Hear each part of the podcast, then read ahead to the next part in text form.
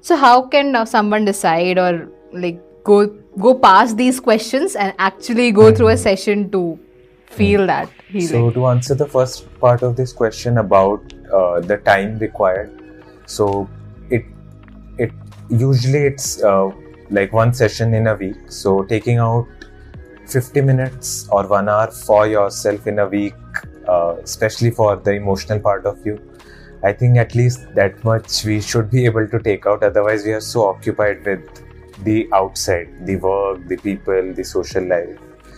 So, coming back to yourself, talking about yourself, expressing the deeper you for one hour a week. Uh, first of all, I think that much should be given. Like, you deserve that much time for yourself. Second, uh, even spending that one hour would like take away a lot of moments of anxiety and painful emotions, which itself will increase your productivity and give you much more extra time in your throughout the whole week. So from that like perspective it's uh, not uh, it's always like you gain time rather than you lose time I think it's similar to Yes. workouts, as people say. If you can't even take out 20 minutes every Yes. day, then your body won't be able to like work that productively. have to attend to our body Similar attending to to our mind is also important uh, second uh, part of the question uh, also yeah uh, so uh, you also ma- talked about in the first question that uh, therapy can be a longer process so it varies from person to person and problem to problem sometimes people have people are stressed and those can be addressed in very few sessions as few as 4 5 sessions. Sometimes people are depressed or have hmm. some anxiety disorder. Those issues can be addressed in 10 to 20 sessions again roughly once a week frequency. But then there are deeper issues like hmm. personality disorders or very deep rooted problems those can go can go on for years as well.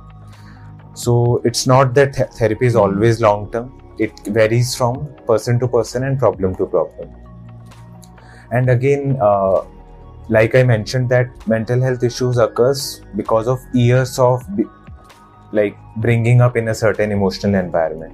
And obviously genetic factors are also there but how we grow up affects our mental health as an adult. But so you can imagine you have lived a certain way for 18 years. Uski wajah se some problem is coming.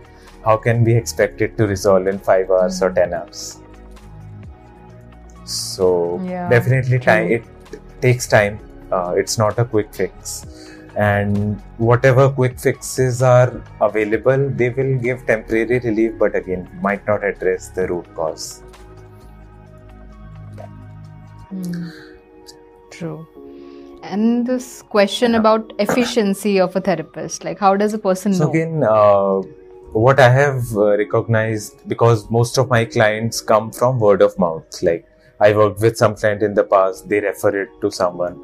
And mostly word of mouth is much more reliable than let's say you google something and find some someone on a some random platform.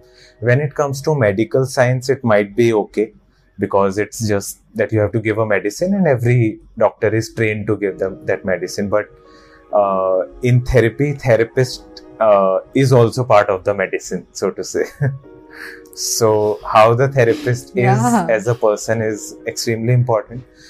So again uh, like what clients look for is trust factor that can i trust uh, the therapist. So uh, best is if someone can refer you to a therapist. If let's say a friend of your a relative of your family member of yours has been to a therapist and they had a good experience. So that is always mostly that works pretty well. But even otherwise if you uh, let's say find someone online or get to know about someone. So uh, like best you can do, do is you can read about them ask for ask them for their profile their past work maybe their testimonials if previous clients. Again this is again a second priority but if still you don't have any reference then you can read and watch and get to know about your therapist as much as possible. And i think i would encourage therapists also to share a lot of information again not personal but professional information about themselves so that client can find like can trust you that uh, they because with that information at least you you start to build some level of connection and trust so that uh, is a second thing. Mm. Yeah, mostly this uh, because eventually it's about at least in this profession it's a lot about whether you can trust the person or not. And if there is trust, if a therapy starts with a feeling of trust, then the recovery is much faster. Otherwise, initial few session goes into Mm. building the trust. But again, uh, Yeah, a disclaimer would be uh, at least in India. Again, I might get some hate comments for this, but uh, I know a lot of uh, psychologists who might not uh, be providing very good quality work. They go too much into the books, uh, what the book says, and then they lose the human connection of it. So they, that's a tricky part. Why? Because if a client enters therapy and after two, three, five, ten sessions, if they realize it's not working, to restart it with someone becomes really painful and difficult. To again trust someone, again revisit the same things all over again. So yes, it's a difficult decision to commit to one therapist. So it's a responsibility for therapists also It's- to like to provide for the trust that client is uh, putting on you. Mm.